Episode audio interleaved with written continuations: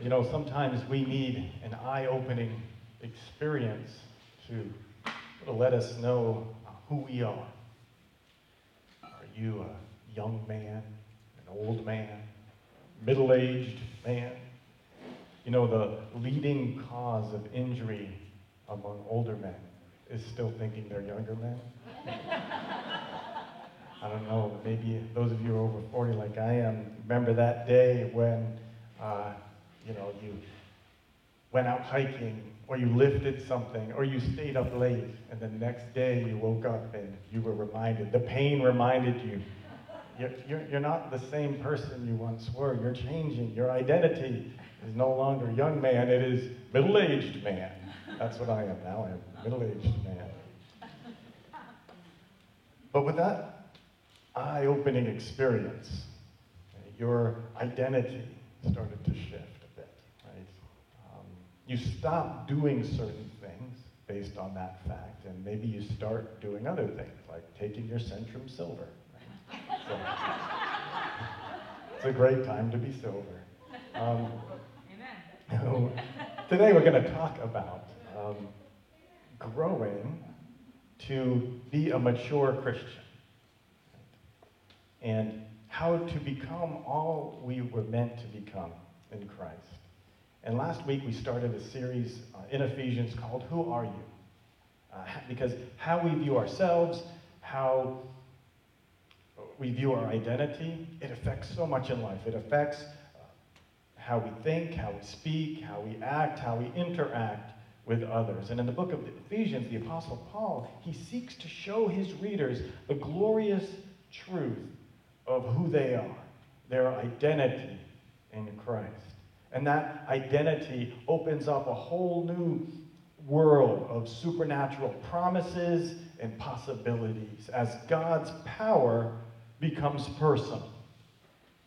God's power becomes personal. And we're going to look at that in two different aspects. God's power becomes personal in that God's power has become personal in the person of Jesus Christ.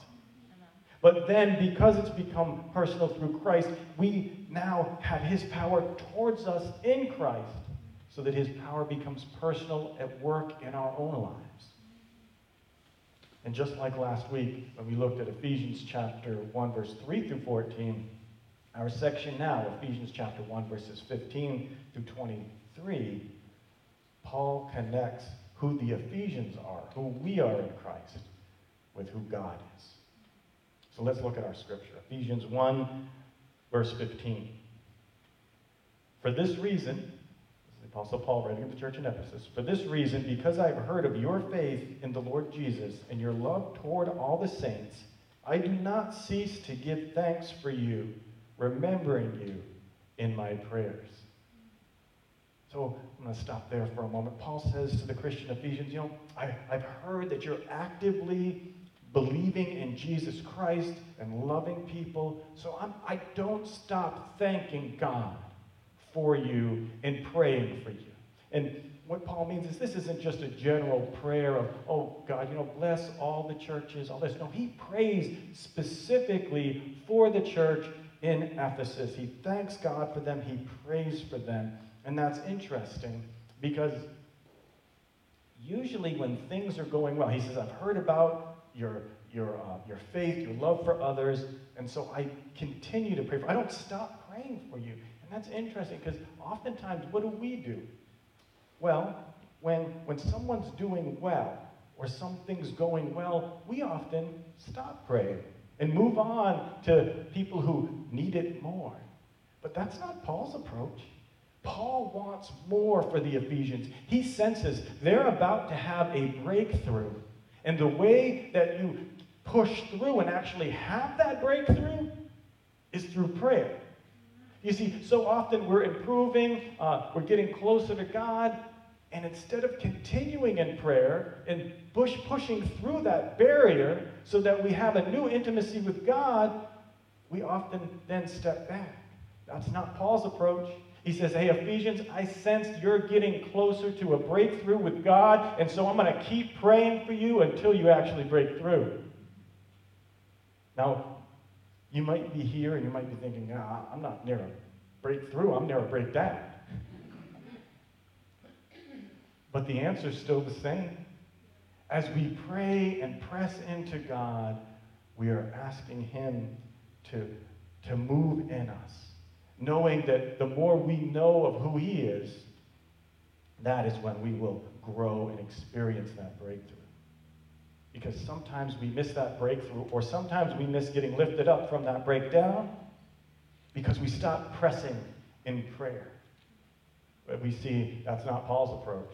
Paul's approach is no, I'm going to continue. I'm not going to stop praying. And what does he pray about? Well, that's the next section. The content of his prayer is in verses 17 through 23. Let me read this. So he, he does not cease praying, verse 17, that the God of our Lord Jesus Christ, the Father of glory, may give you the spirit of wisdom and of revelation and the knowledge of him, having the eyes of your hearts enlightened, that you may know what is the hope of which he has called you, what are the riches of his glorious inheritance in the saints, and what is the immeasurable greatness of his power towards us who believe. Can I get an amen for that? You know, you know me by now. You know I don't like to gear people up and I don't need you amen and me. But if there's anything that deserves an amen, it is the Word of God.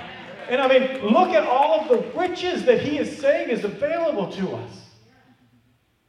The riches of His glorious inheritance in the saints and what is the immeasurable greatness of His power towards us who believe according to the working of His great might that he worked in Christ when he raised him from the dead and seated him at his right hand in the heavenly places, far above all rule and authority and power and dominion, and above every name that is named, not only in this age, but also in the one to come. And he put all things under his feet and gave him as head over all things to the church, which is his body, the fullness of him who fills all in all. It's amazing just like last week, it was amazing, and now just Paul keeps just just pouring out the amazing blessings of who God is and who we are in Him. And so, what does Paul pray? Because that's the content of his prayer. He says, I haven't ceased praying for you. Now let me tell you what I have been praying. And he prays, first of all, that verse 17 and 18, that God what kind of God? Well, the God of our Lord Jesus Christ, the Father of glory. Just in case you weren't sure which God he was talking about, he's talking about the God of our Lord Jesus Christ, the Father of glory. May he give them, what he's praying for, give them a spirit of wisdom and knowledge. And then that's restated, it's, it's held in parallel with having the eyes of your heart enlightened. That's interesting because my heart doesn't have eyes. I mean, get some clogged arteries, but it doesn't have eyes. Interesting terminology. But what is it? The heart, okay? The heart at that time, that was the seat of emotions. And so Paul is praying that, this, that God's Spirit would give them wisdom and revelation, and that in their inner being, in their own spirit, the, the eyes of their heart, the eyes of their spirit would be open to receive this wisdom and revelation. Now, he's praying that they be given wisdom and, and, and enlightenment in their heart for, for what? Is it so that they can be the Bible answer man? So anyone who asks a Bible question, you know, they've just got it out there? No. Is it he praying that they'd have revelation about the end of the end of days? Right? The end times? Many of us are looking for that kind of revelation because things look like they're getting serious, right? In 2020. Is that what he's praying for? That they get that kind of revelation? No. What does he pray that for? He, he prays that they would that God would give them the spirit of wisdom and of revelation in the knowledge of him. In the knowledge of Christ. Paul prays they'd be filled with the Holy Spirit who would cause them to know God more. Again, we need to know who God is before we know who we are. So Paul's saying, I'm praying that the Spirit will open your eyes to who Christ is. And we might be thinking, well, wait a minute, why is he praying that? Aren't, aren't the Ephesians all Christians already? Yes, they are. He just said, I've heard about your faith and your love for one another. But see, faith in Christ is not the end, it's the beginning. Being born again isn't the end, it's the beginning. And Paul's saying, I've heard that you started your journey, and so I'm praying that you'll continue in it. He says, I heard you were born again, so I'm praying that you will grow into all, into the knowledge of who God is, so that you'll grow into who God has called you to be. That makes sense. I mean, when a mother gives birth, she doesn't say, Ooh, I'm done with that. I don't have to deal with that kid ever again. No, I mean, you might be glad that the labor's over, but, but you know it's just the beginning. You know that now your life is changed, that if anything, it's like, oh man, we're embarking on a new life, a new journey. That's why Paul says, I'm praying that you would know God more, that you would grow in understanding His grace, that you'd grow in understanding His nature, His spirit, and the incredible work that God has done. And then, then when you see clearly who God is, you will see who you are in Him. And with the eyes of our hearts enlightened by His Spirit, what will we see? That's when we will see. Verse 18. What is the hope for which He has called you? What are the riches of His glorious inheritance in the saints? And what is the immeasurable greatness of His power towards us who believe, according to the working of His might? And so, as we have gathered here, both in person and online, we ask that question. And that is Do you know the hope of your calling in Christ? Do you know the, the riches of his glorious inheritance? Do you know God's immeasurable great power? Now, in the context of the scripture, that's not really a yes or no question, is it? Is it, yeah, I know it, or no, I don't know it? It's rather, no, my eyes are opening more and more to the reality of what I have in Christ. That is our growth. That's what Paul's praying for these Ephesians who are already Christians. And so, yeah, they, in one sense, they know their inheritance. They know the hope of their calling. But Paul said, no, I want you to, I want you to get the whole deal. I want you to get a growing understanding of this, that God will open the eyes of your heart. And as I grow in my knowledge of God, I grow in my knowledge of who I am in God. What He has for me. Paul is saying, You've seen it, you know it, and I'm praying that you'll see it even more day by day, week by week, that you will grow in the grace and knowledge of who God is, and then you will grow and understand and know who you are in Him. That's Paul's prayer for the Ephesians. He's praying that they'll see God's power and work more and more. But this is not power in an abstract sense. And that, yeah, we know God's powerful. After all, He's the creator of the whole universe. This is power towards us who believe. This is power becoming personal. And this, because this power, it's not just a concept, but it's expressed and offered to us through the person and work of Jesus Christ. That's what he says in verse 20. That, again, um, that you, may, according to the working of his great might, verse 20, that he worked in Christ when he raised him from the dead and seated him at his right hand in the heavenly places, far above all rule and authority and power and dominion, and above every name that is named, not only in this age, but also in the one to come. And he put all things under his feet and gave him as head over all things to the church, which is his body, the fullness of him who fills all in all. So if you are in Christ, your identity is found in him. But where, where is he?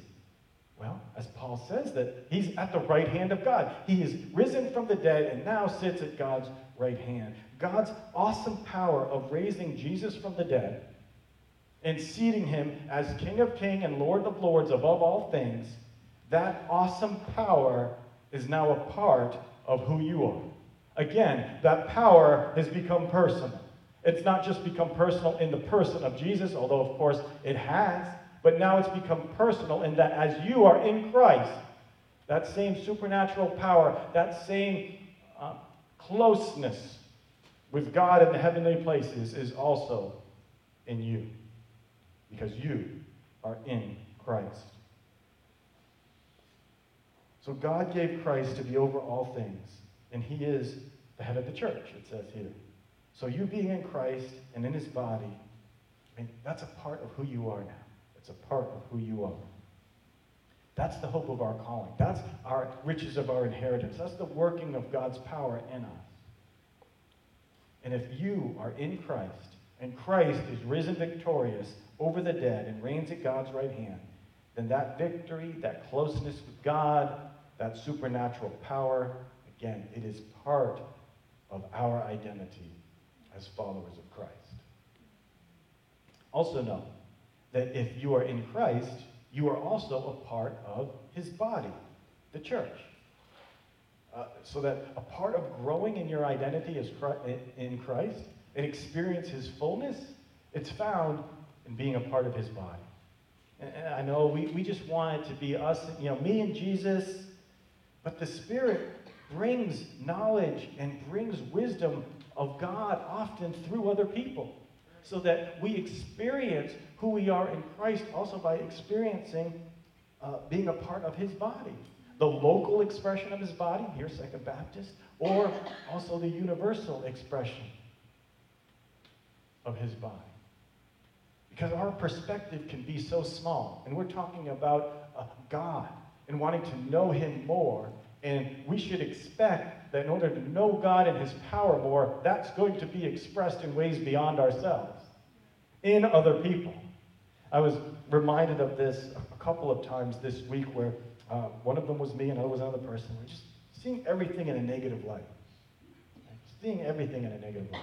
And then person after person came to me and that other person and just gave testimonies of all that God was doing.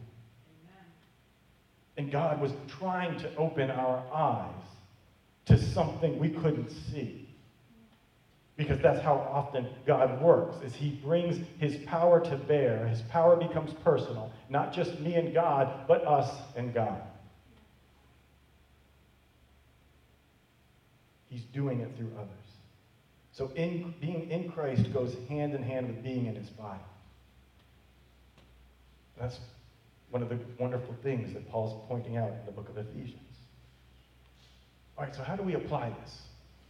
How do we apply this? Uh, how do we keep this from just being, wow, that's some great concepts. Those are some mind blowing promises. A couple things. First of all, notice what Paul, who is an apostle, he's mature in the faith, he says, I've not stopped praying. Again, when we are mature, adults, we do we stop doing a lot of things. But when we're spiritually mature, one of the things we don't stop doing is praying. We specifically, we don't stop praying to know God more for ourselves and others. If, if you think that you're at a point in your Christianity where, like, yeah, I'm good. I, I think I know God as much as I possibly can, your God is too small. I'm just going to say that straight up. Your God is too small. If you think, if even if you live to 100 years old, if you think in 100 years you can understand the power and know God intimately, in eternity, it's going to take eternity. In eternity, as we are in God's presence, we're going to keep knowing more and more about God's glory. We're going to go deeper and deeper to the highest heavens of who He is. We're going to go into the lowest valleys that He gave His life for us. That kind of love, as we come and understand that, we're not going to tire of it for all eternity. We're not going to exhaust that knowledge in all of eternity. And so, likewise, we can have more and more of that knowledge of who God is in our lives now. So we don't stop praying to know God more. We don't stop praying that for ourselves. We don't stop praying that for one another. Don't stop praying that for me. We that is what we keep doing is that we, we pray, God, we want to know you more. Fill me with your, the knowledge and revelation of who you are. Open the eyes of my heart, God. we don't stop. And again, we don't stop praying for what? Again, I, I know I'm, I'm going to be crystal clear. Don't stop praying for what? We pray that God would open our hearts to know Him more. And I'm, I'm repeating that because oftentimes we want, we want to know God's power, but do we really want to know Him more? What I mean is, we, we pray, we'll, we'll settle for, I'll say it, we settle for God, in your power, uh, move in this sickness, remove it. God, in your power, move in this situation and change it. Uh, fix this, do that. But let me tell you, you, most, you will experience God's power when you experience being in his presence. That is the key. Otherwise, you'll get God, you'll, you'll see some of God's work, you'll know a little bit about his power, but you won't experience it in a way that transforms you. See, too many times we have a transactional Christianity, which means, all right, God, I'm going to pray to you. I'd like you to do this and that. And when He does this and does that, okay, good, I got what I wanted. But God is in more than just a transaction with you, He wants to transform you and me so that our identity would be so grounded in Christ that we start to actually live as He would live. He lives through us so that when people see us, they see Christ. And we decrease, He increases. And that's a wonderful thing because you know what? And I think, well, does that mean I lose my identity? No, it means you discover who you were meant to be in Christ. That when God created you in your mother's womb, He knew you. That's what we read about last week. He intended for you to be his beloved child, reflecting the Heavenly Father, reflecting the beloved Son.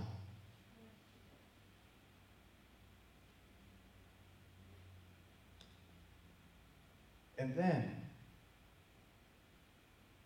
we, we pray that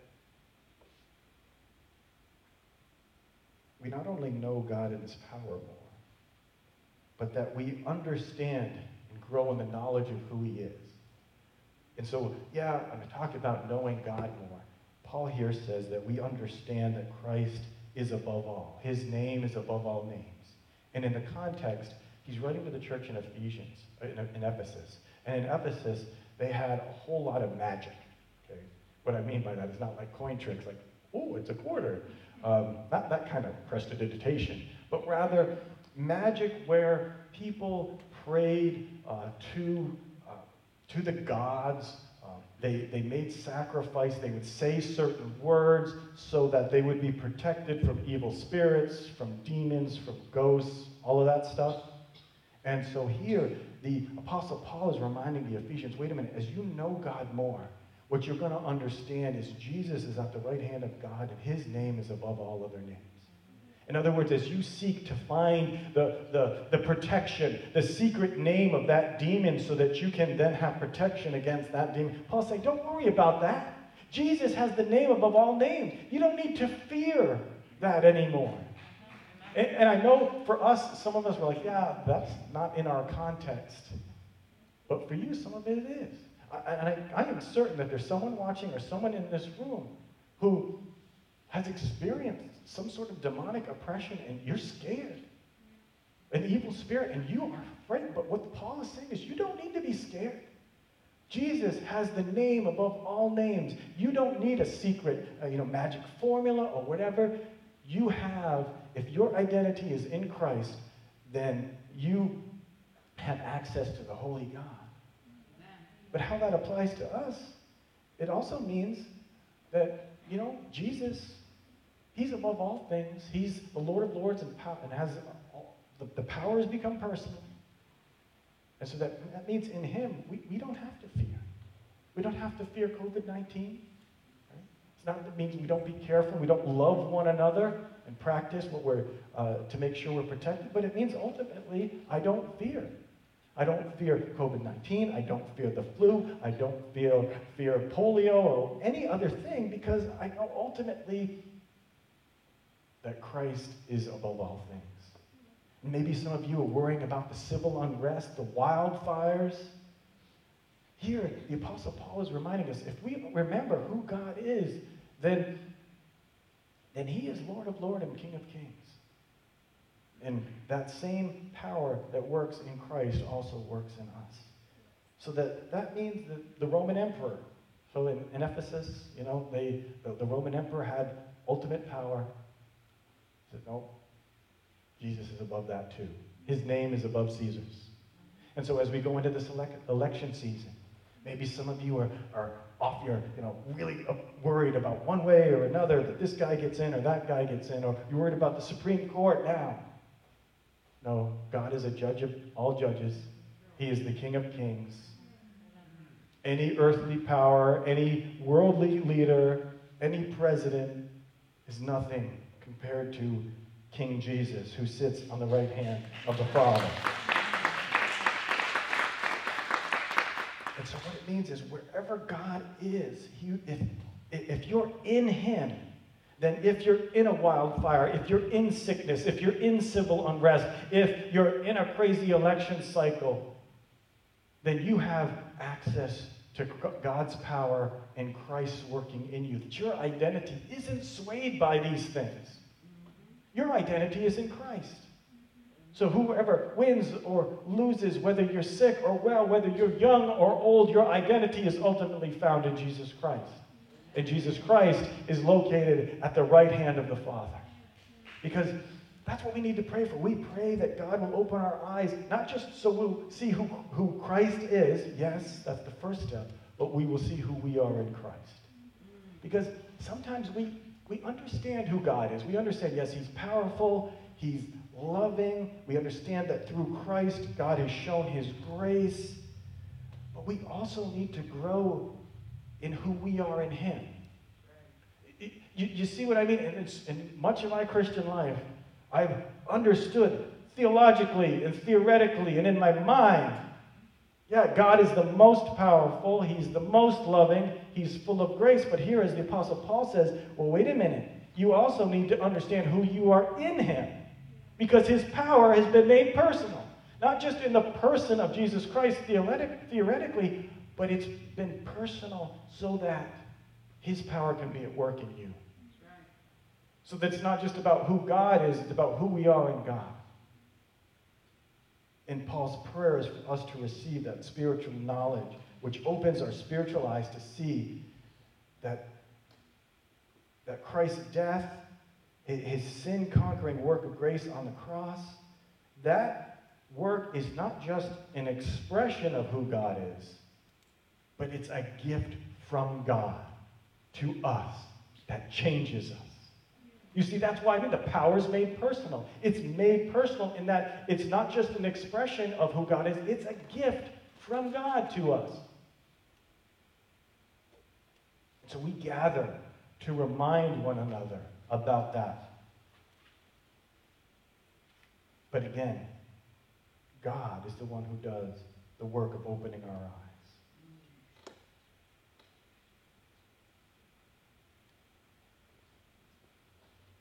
So do not cease praying for yourself. Do not cease praying for one another. And as you come into this time of when we sing our, our final song, let it be your prayer. It's open the eyes of my heart. And we that is our prayer that we want God to open the eyes of our hearts so we don't just see who he is, we also see who we are in him.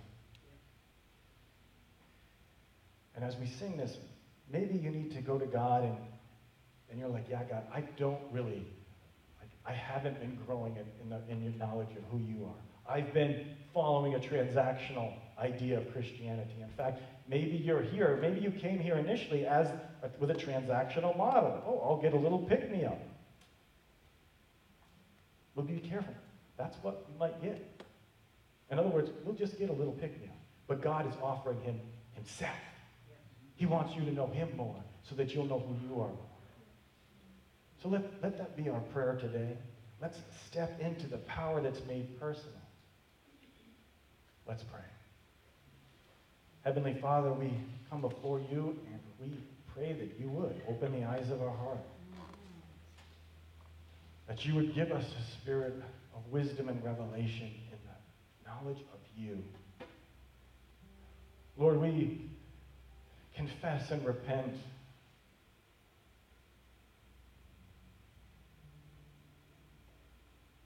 Of just wanting a little bit of spiritual pick me up. We've settled for things. Lord, help us to see all that we are in you. Lord, we thank you that your power is made personal through Christ, but now it's made personal in that it's your power towards us. It's a gift of life, of a new, new identity in you. Lord, do whatever it takes in us.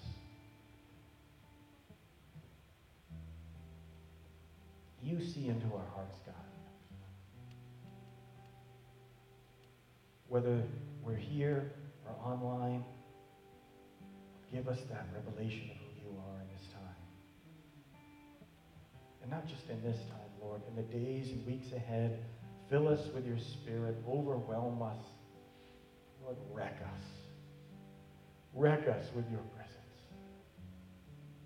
Because then we know you rebuild us into who we were meant to be in you. We pray that for ourselves. We pray that for our church. And Lord, may this song be our prayer. Our prayer today, tomorrow, and the years ahead. We want to see you, God. We want to see you for who you are.